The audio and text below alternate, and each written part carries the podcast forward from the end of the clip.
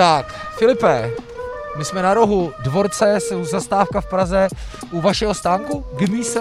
Ano, přesně Gmise, tak. Gmise, Korn, Kebab. Přesně tak. Filip Urbán je tady se mnou, všechny moc zdravíme s dalším dílem Gastromapy, podcastu 111. Dneska to bude o kebabu. Přesně. Co pro vás znamená kebab? Kebab pro mě to znamená turecký street food, který je u nás prostě hrozně podceňovaný, nedodělaný, nedokončený.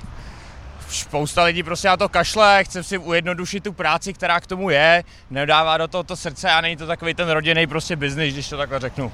Je u nás kebab něco jako tou nejlevnější jamkou? Může to tak být, asi po párku v rohlíku to bude druhý nejlevnější jídlo, no, ale ten párek v rohlíku bude mít větší kvalitu než ten kebab, no. Hele, přitom, jestli se nepletu, vy jste řekl, je to turecká záležitost, která ale nabyla svý slávy v Německu. Přesně tak. Kde se z toho stal v podstatě nejoblíbenější street food, kde to překonalo currywurst, kde to překonal hamburger, jako teda ten kebab překonal hamburger i currywurst, což je docela mazec. Tak za prvé je to způsobený populací v Německu. Pochopitelně. Prostě předpokládám, že i tím se kebab dostal do Německa. Přesně tak, je tam hrozně moc Libanonců, Kurdů, Turků, prostě a těch všech různých jakoby národností, Izraelci a všechny ty různý národy je to a válcuje to veškerý street foody. I když Berlín byl jako dost dlouhou dobu jako zapomínaný ve street foodu, až někdy kolem roku 2000 to šlo jakoby nahoru, díky jednomu michelinskému kuchaři, který tam dotáhl jakoby to. Nauší hvězdu udělal michelinskou, má tam na Kreuzbergu takový getař to je, s prominutím, tak ten tam jako zatáhl a díky němu i ten Berlín se dostal takhle nahoru s tím street foodem. Tak to klidně konkrétně, jestli znáte jména. Tim Raue. Wow, tak to je zajímavý. A tak to často bývá, jo, že vlastně i michelinští, nebo nechci říkat michelinští, ale prostě kuchaři, kteří prostě odvádí skvělou práci, si ten street food berou, čerpají z něj, přetavujou ho v něco svýho. A nemají na to hlavně čas, nemají čas jakoby se sami stravovat a nechtějí se moc stravovat jakoby svým jídlem a hledají něco, co bude rychlý a dobrý a bude to stát relativně ještě málo peněz, jo. OK, Filipe, jak vy jste se k tomu dostal? Vy, kebab, jídlo, Berlín? Berlín, já jsem tam odjel někdy před 5-6 rokama na první, jakože se tam jedu podívat, jel jsem tam s rodinou na 2 dny a z těch 2 dnů najednou byli tam kamarádi a kvůli graffiti jsem se tam dostal a prostě celý Berlín je takový New York, prostě graffiti Evropy a tak jsem prostě jsem tam odjel na 2 dny. Zůstal jsem tam týden, z týdne bylo 14 dní, z 14 dní byl měsíc a pak jsem se jakoby vrátil domů a řekl jsem si, že to je prostě skvělý jako a kebab. Češi, nebo nejlevnější jídlo, když to vemu ještě takhle, tak je prostě, že člověk si jde koupit nějaký pochoutkáč, nějakou tohle z toho rohlíček, přesně, sedne si do parku a sní to. To je český street food. To je český street food, do jistý míry u nás to stojí 30 Kč. No. V Berlíně tenhle ten prostě vlašák s tím rohlíkem bude stát úplně stejnou částku, jako je ten kebab. Což je hodně. Což prostě najdete šavarmu, která stála euro 50 a bylo to skvělý. Což prostě, když si tam koupím 5 housek nebo 5 kajzerek za nějakých 0,20 centů, k tomu si koupíte 1 sejra nebo nějakou lučinu, která bude stát euro 20, tak už se dostávám jako na 2,50, jo. Takže vlastně ale i v Německu je to potom ekonomická mňamka. Je, no, ekonomická určitě. Jo, ale vy jste tam odjel teda jako writer? Přesně tak. A nebyl jste, předpokládám, už tehdy jako kebab geek. Ne. Potom, co jsem se poprvé vrátil, tak mě tam vzal poprvé kamarád na koti, na první jakoby kebab, který ta. Aha. A už jsem si říkal, proč to chutná jinak než tady. Chodil jsem prostě do Prahy, tady kam chodili všichni, prostě na Štěpánskou, na kebab. Znal jsem to, říkal jsem si, jo, dobrý. Ale už v tom bylo něco prostě víc, bylo tam prostě víc okurek, víc rajčat, jiná ta placka, jiný trošku systém toho, jak to zabalit všechno. A už to mělo prostě něco víc a říkali jsme si, tak mohli bychom si udělat kebab, ale byli jsme mladí, nikdo z nás neměl peníze, nikdo nevěděl, jakoby o co jde. Sice jsem měl kolem sebe spoustu kamarádů z gastronomie, kteří by mi s tím asi pomohli, ale prostě bylo to ještě něco, tak jsem se tam furt vracel, no. Jaký je to rok, vlastně ta první návštěva? Tohle je 2015 to bylo. Takže před 5 lety vy jste se vydal poprvé do Berlína a tam splanula láska k kebabu. Přesně tak, vůbec, no. K street foodu. K street foodu, hlavně, no, protože jsem furt někde chodil po cestách, nemáte na to čas a jenom jakoby jezdil jsem na kole, zamiloval jsem se do cyklistiky a tohle a jezdil jsem všude prostě po Berlíně na kole a objížděli jsme za první nějaký takoby ty věci kolem toho malování a za druhý prostě jenom potřebujete jíst, no, tak jsme hledali levný dobrý jídla, který za něco jakoby stály a byly něčím zajímavější. Takže jste si prožral ty vyhlášené adresy? No, doslova, no, ale zase v té době úplně to nebylo takový, jako je to máte dnes, vy máte gastromapu, máte spoustu těch jako věcí, kde to je, to my jsme to nevěděli, my jsme jenom věděli o těch známých, že tady je kebab na Herman Štráse a tam mají třeba 10 vomáček, tak jsme tam prostě jeli, že už to je jako něčím prostě jiný.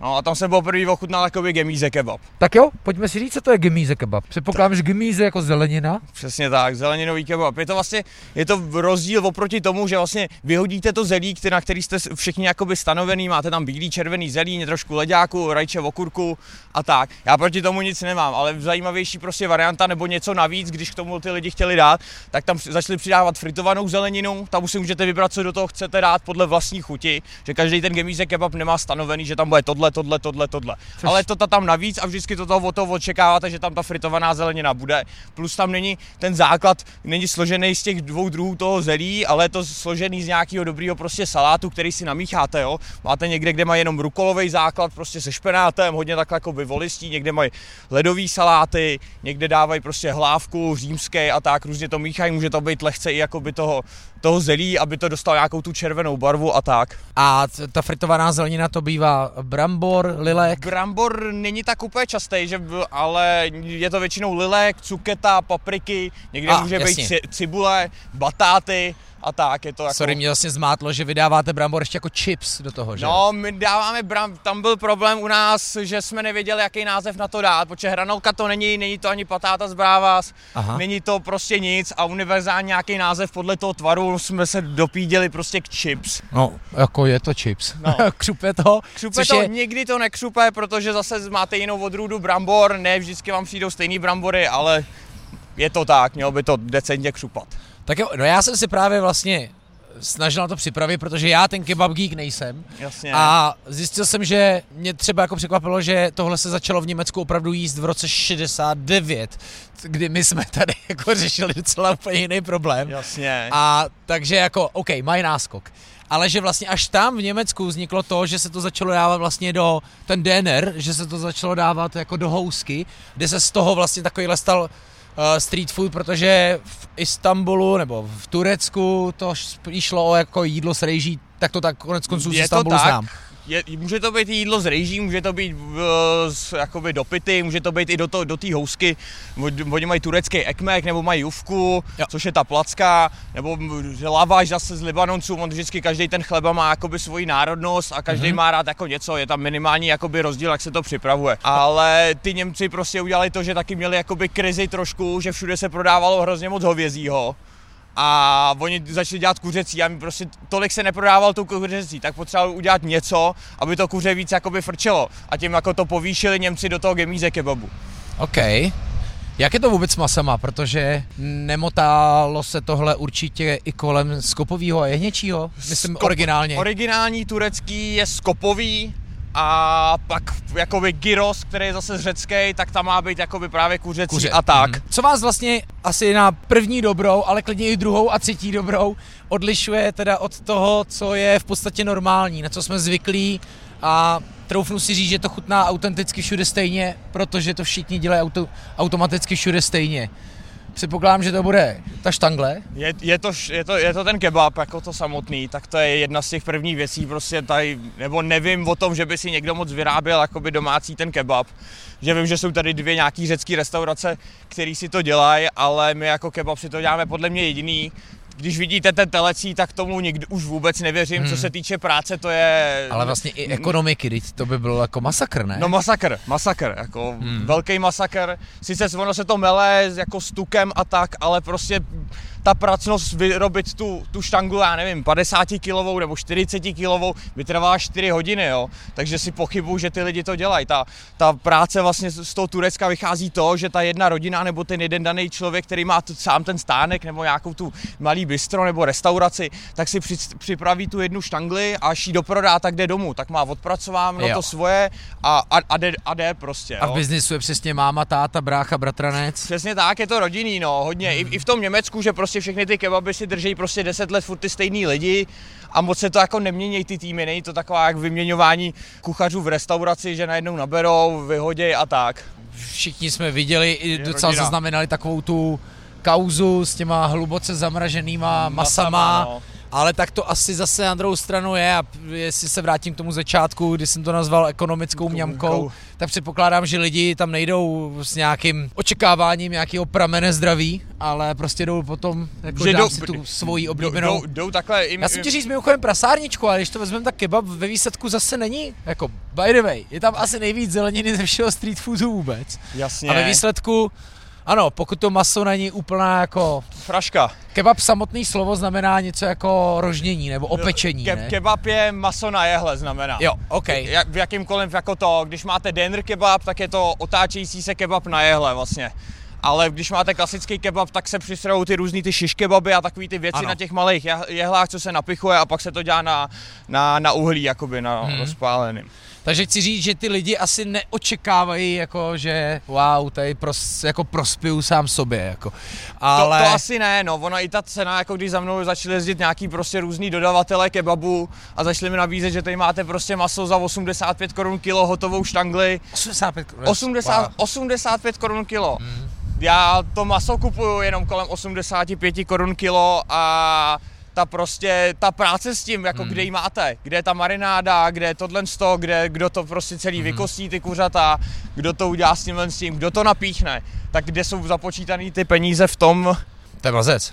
Což prostě, jako mě to logicky moc nedá, má smysl. Chápu samozřejmě, že oni to berou po tunách, tyhle ty výrobny těch kebabů, ale, nebo jako ty lidi, kteří vytvářejí ty kebaby, ty fabriky. Jasně. To je skvělý slyšet, na druhou stranu, pak jste sám, nevím teď přesně, jestli sám, je pravda, že když jsem o vás psal a že ten dosah teda byl brutální, tak tam lidi pak vyjmenovávali po celé republice pár adres a některý jsem se i zapsal a chci zkusit.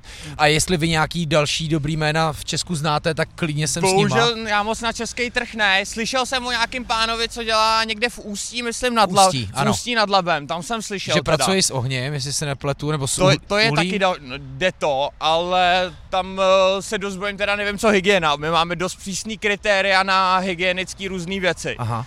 Oproti třeba Němcům a tak, jo, takže nevím, jak je to tam moc skoloudovaný, schválený, ale nechci pána podceňovat, moc mu fandím v tomhle tom, protože další myšlenka je určitě udělat si nějaký takhle jako ten grill jenom na dřevěný uhlí a pálit to na tom, protože to dostává úplně novou jakoby chuť a novej rozměr, jako se to dělá v Turecku. Aha.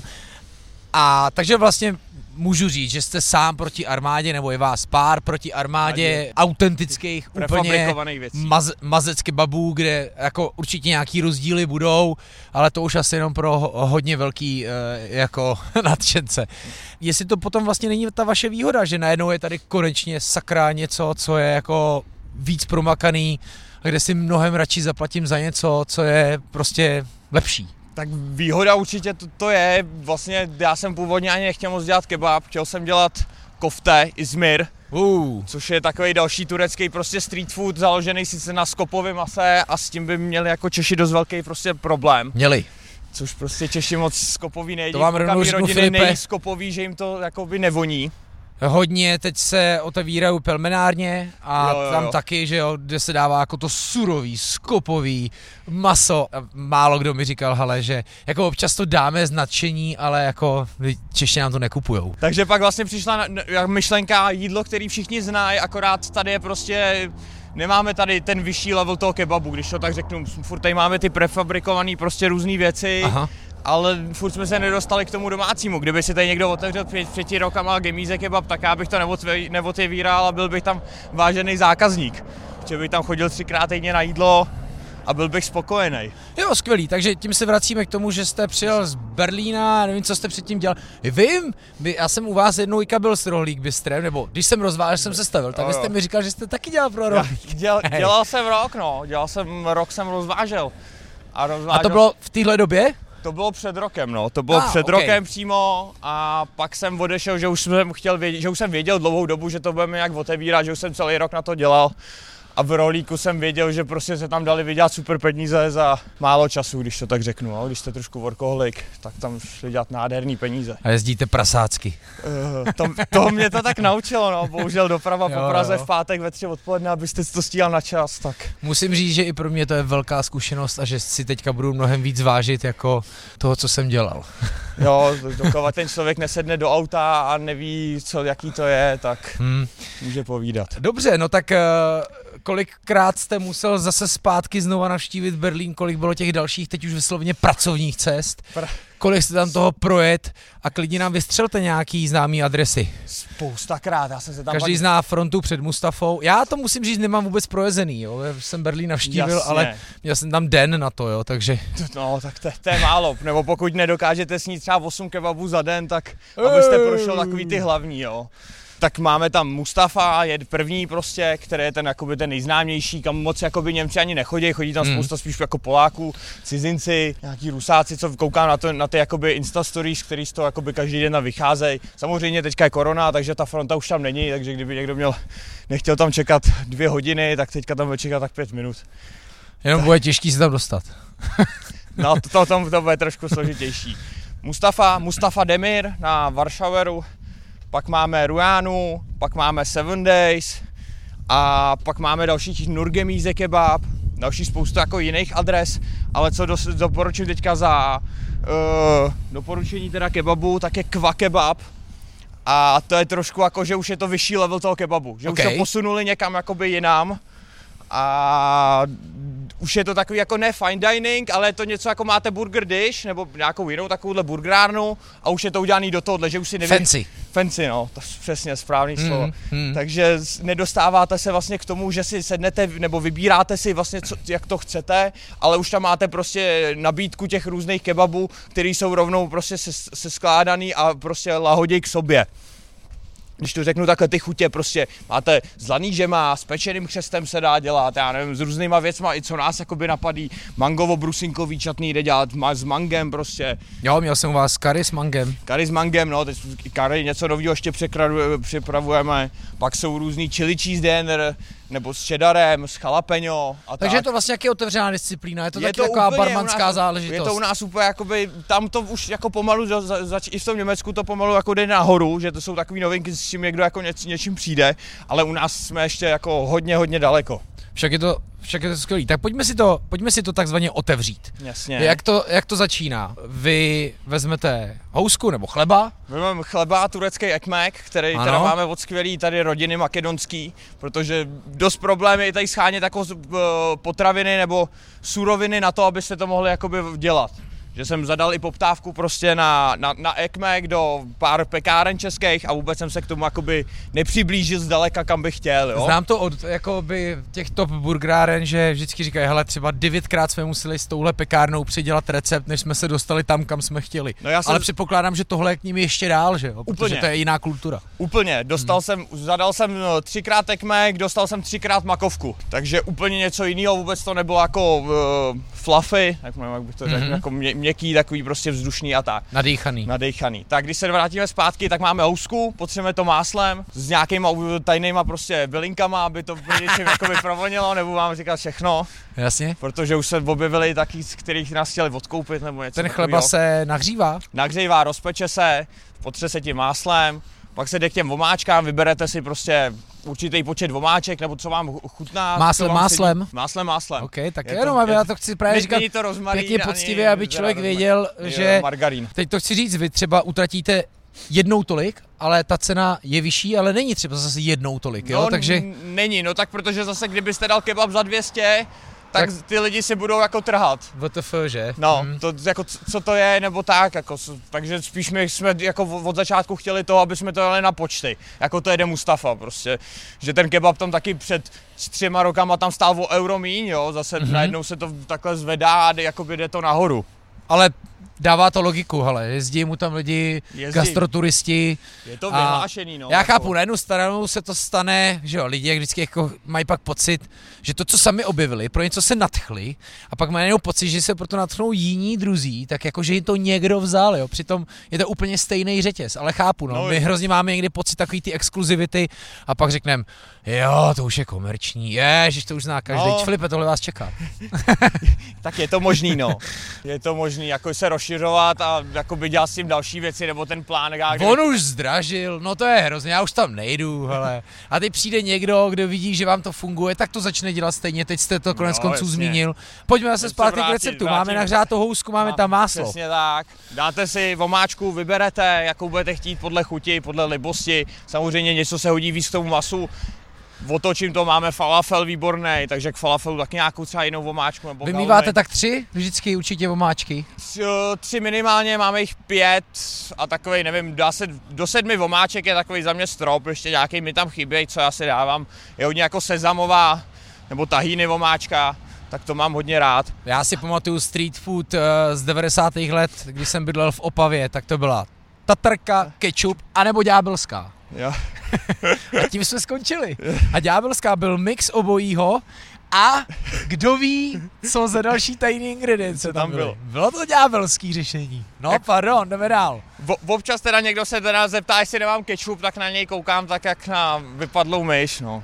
Kečup? Kečup. To si vlastně, to se dává někdy do kebabu? Ne, nedává se nikdy, ale tak Češi jsou inovativní a chtějí vymýšlet své nové receptury, tak jo. Kečup tatarku nemáme. Ale. Tak, dostáváme se dál, dáváme maso, na to maso pak dáváme fritovanou zeleninu, brambory, tohle co je podle chuti, pak dáváme cibuli, salát, rajče, okurku, trošku balkánského sýra, zakápneme to citronem, aby to dostalo to, ne limetku, citron. Bylo to hrozně fajn, to si pamatuju, no. No a pak přidáváme koření ještě nahoru, turecký sumak a římský kmín. Sumak, aha, to jsem si dovez z Istanbulu. Přesně tak, to je takový jako nakyslý, no. Mm-hmm. Ale moc to tady ani jako nekoupíte to, nebo to koupíte za takovou cenu, že to nekupujte radši, že to je hrozně přepálený. Tak kdy mi tam říkali, že to je dobré na roast chicken. A já už si přesně nepamatuju. Nebo do salátu? Ne, na kuře, nebo oni s tím sypou cibuli hodně a pak jako hodně turecký je takový, že rozsekáte petržel, rajčata, cibuli, na to přidáte ten sumák, tureckou papriku a máte takový jako salát nebo prostě základ do různých těch věcí, no. Mně se strašně líbilo, když jsem to vlastně dostal od vás, byla to plná dlaň a vypadalo to krásně barevně, bylo úžasný, že vlastně jako přesně od měkkýho, já furt říkám houska, ale vlastně mám spíš říkat chleba, že? Je to druh chleba.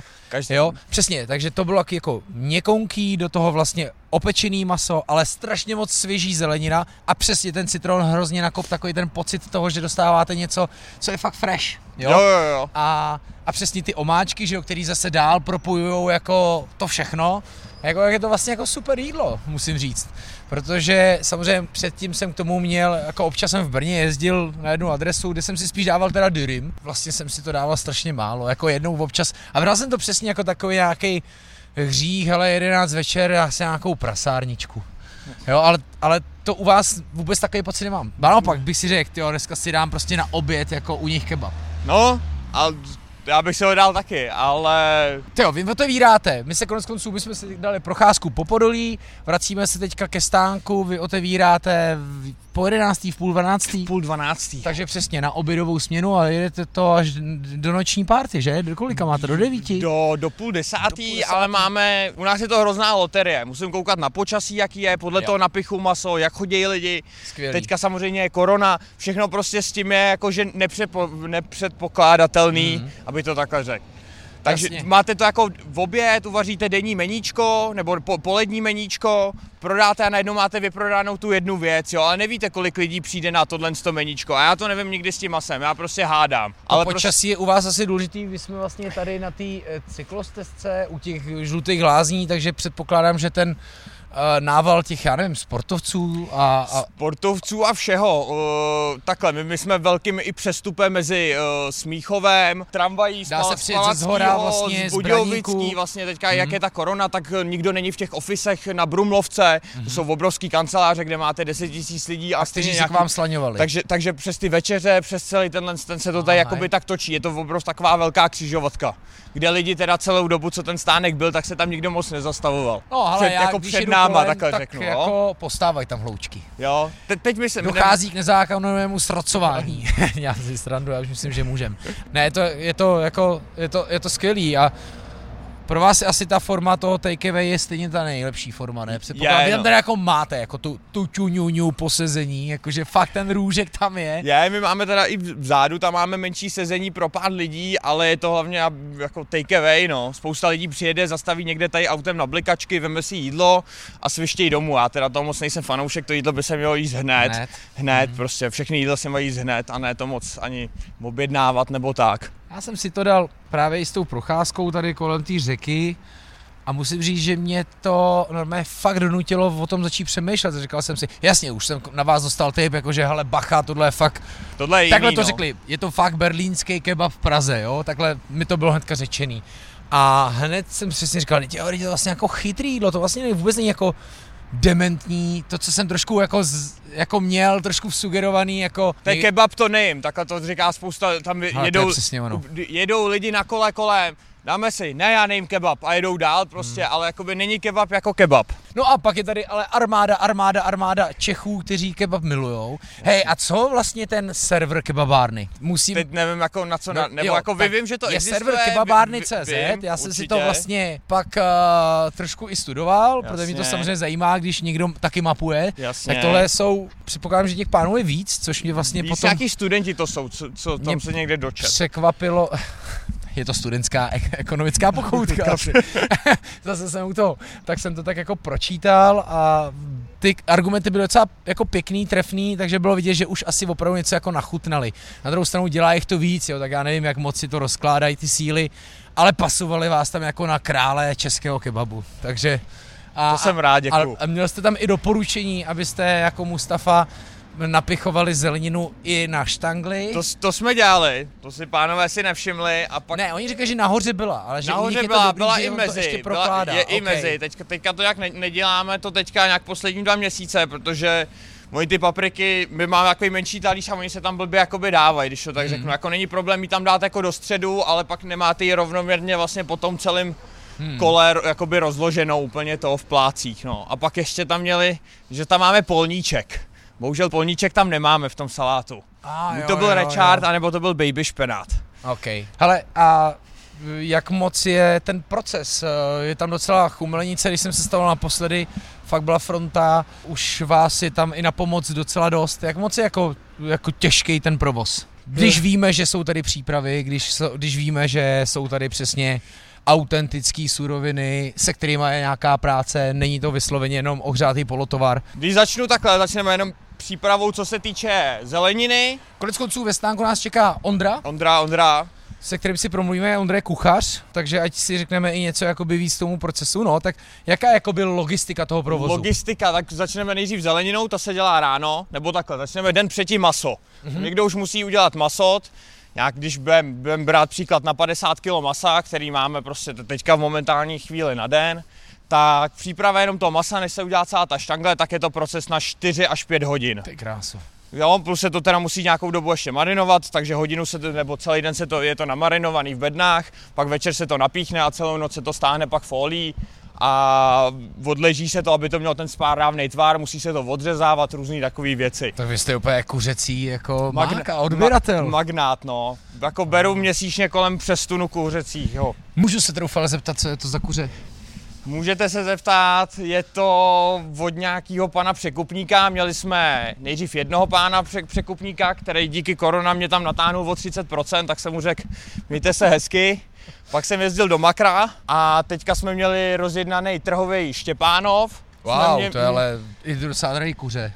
Za zajímavou cenu jsme tam měli, protože když berete tunu kuřecího, tak už si můžete trošku něco jako říkat. Štěpánovský kuře patří vlastně jako jednomu z nejvyhlášenějších, aspoň v restauracích, který opravdu vaří z ověřených jako surovin. No a teďka máme momentálně, ten tam nám nabízel nějakou cenu, k tomu toho jsme zatím nebrali, máme toho tam ještě do budoucna, ale máme tam jinýho a ten jsem se momentálně nám dovezl asi 4 závozy, takže jsem se s pánem ještě jako neviděl a přesnou jakoby nevím, odkud to je. Jo, tak je já tam jsem napsaný český, ale nechtěl jako slyšet, že máte farmářský biokuře, ono tak by to asi to by cenově nešlo, jako zaplatit. Mě to jako tu logiku dává, teda vlastně jako já tomu rozumím. Nečekal jsem, že mi řeknete to, ale přesně jako je spousta, vy říkáte překupníků, ale já těch firm docela dost znám a to jsou velmi často jako já vám, ona to je spíš produkty. Otázka na Ondru, jo, tohle okay, já nemám ty kontakty, on mě seznámil s veškerýma kontaktama za svoji prostě spolupráci s jeho bratrem, který ved jednu ze španělských restaurací, tu Laboku, dělal šéfkuchaře, takže má úplně jiný kontakty a jiný prostě ty kamarády, který nám otevřeli jakoby nový obzor a nový pohled na tu danou věc. Samozřejmě, když budete jezdit furt do Makra, tak nějaký prostě ty suroviny nikdy se nedostanete níž, než to jakoby prostě máte, jo. Ale základ toho byl, že prostě jsem každý den ráno jezdil do Makra pro maso, jezdil jsem pro zeleninu, všechno si dělal a než to všechno sám celý otevřel, můžete, tak bylo najednou 5. Takže abych se vrátil, tak máme maso máme hotový, pak máme zeleninu.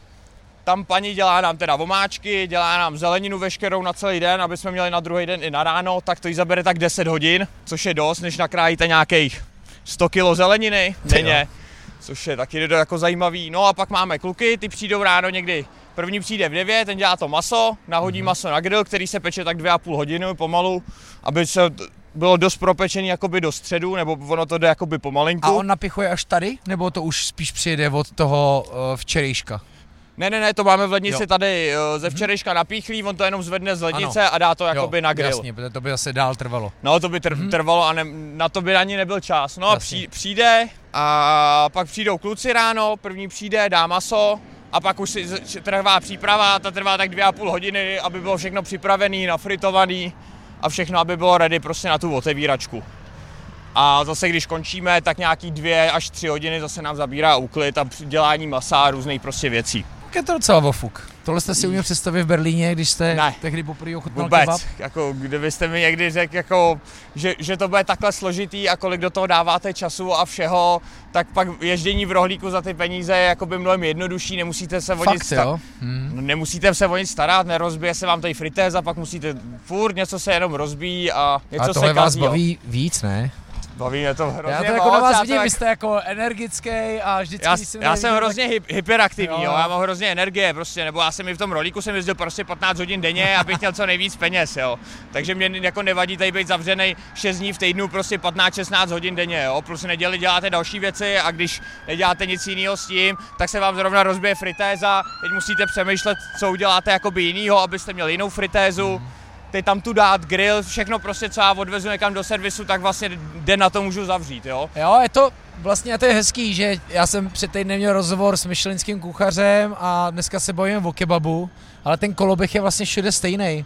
Lidi si velmi často myslí, to je podnikatel, tomu, ten už jakoby vidí jenom to, kolik stojí ten kebab a už si přemýšlí, jak vám to jde jako rovnou. Takhle to vůbec neberu právě. Ale pak jako přesně vy řeknete, že jako po ekonomický a stabilnější stránce je asi lepší jezdit pro rohlík, no. Jako určitě, i moje máti mi to říkala, byla spokojnější, nemusel jsem zaúkolovat celou rodinu, ještě, že mám sestru jakoby účetní, takže jí dávám všechny tyhle věci, tohle z toho faktury, tak to mi zase rovná máma, protože už je v důchodu, tak jí taky přihodím nějakou korunku. Takže minimálně tím se dostáváte k tomu rodinnému tureckému biznesu. Plus tady jakoby nemám nikoho, koho bych neznal třeba díl jak 5 let, tady všechny jakoby to jsou známí a to za prvý jakoby... Feláci v rajtři. Taky kuchaři nebo různý takové věci, u kterých jsem pracoval nebo tak. Ale všichni to je, jakoby pro mě je to rodina, ani jako neberu nikoho prostě z cizího, jsem moc jako nechci, abych vám pravdu řekl. Ne, že bych jako neměl nějaký přesudky nebo tak, ale jsem spokojený za svůj tým. Filip Urbán je 10:45, vy za 3/4 hodiny otevíráte, my už jsme zase tady zpátky na dvorcích, přímo na té křižovatce, kde naproti je Soho Delphi restaurant. Hele, a co tam nedělají tam gyros? Nevím, jestli tam dělají gyros, znal jsem majitele a nevím, teď jsou momentálně v nějaký době v nějaký rekonstrukci, měli otevřít v listopadu minulého roku, to tam měli napsaný, neotevřeli, pak přišla korona a furt je to zavřený. Jak kdo ví. Hodně ano, hned vedle je sauna, hodně lidí vím, že psalo, že vždycky si to spojujou se saunou.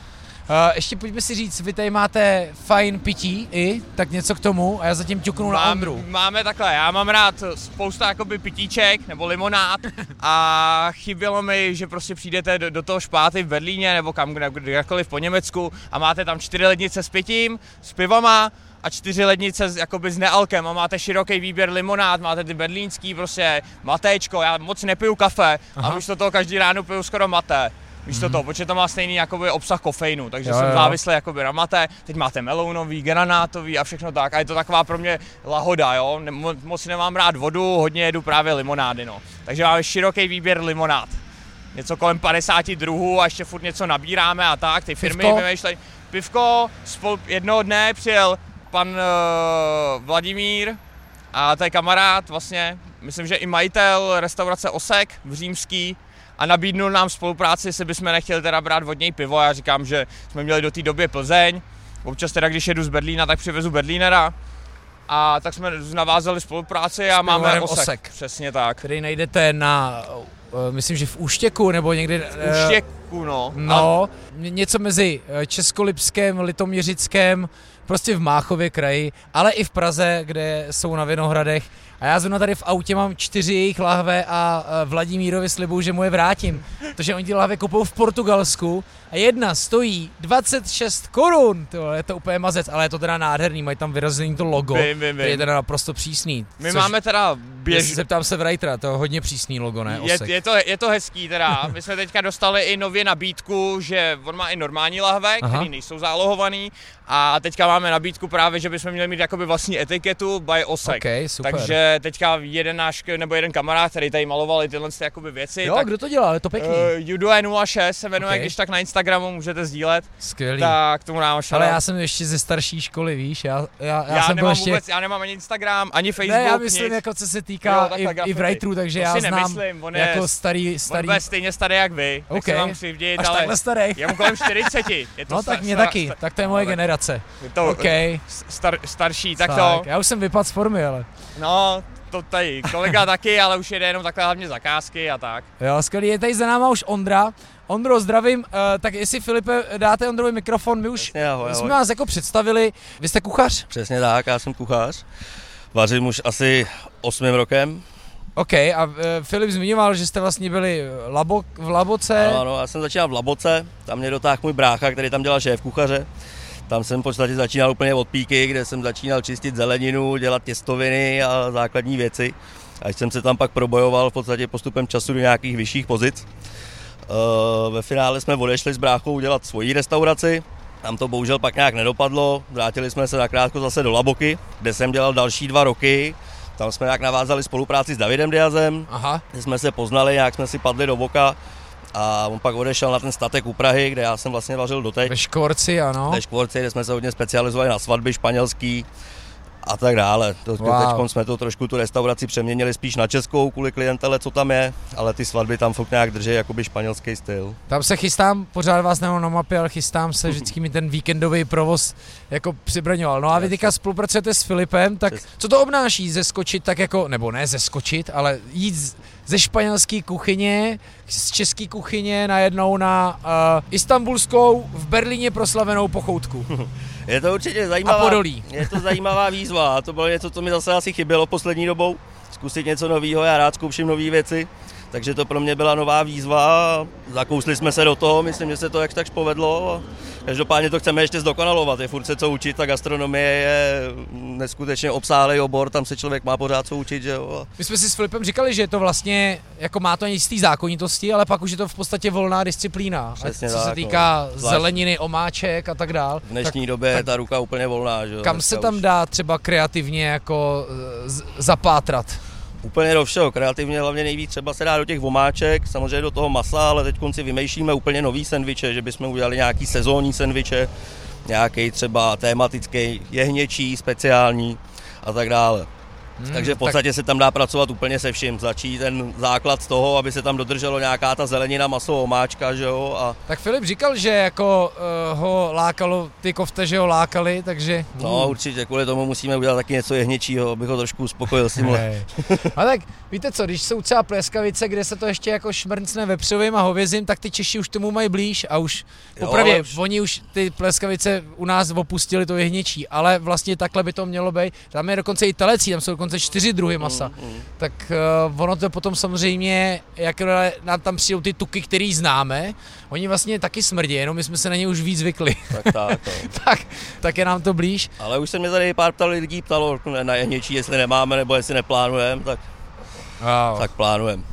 No my jsme tady se bavili o té logistice toho, než se to maso připraví na tu jehlu a je to samozřejmě nákladný, takže je to neskutečný. Takže jako představa, že vám přijde tolik jehněčího masa, to je opravdu hodně ekonomicky nepředstavitelný. Budeme doufat, že se nám to vrátí. Byste museli oslovit všechny největší nadšence, že hele, to bude ten den, kdy vám to dáme a jestli nepřijdete, tak vás zabijem, protože jako potom chystáme ještě na narozeniny, až budeme mít první rok, tak chystáme nějaký hovězí. Jo, kdy to vlastně bude? První rok.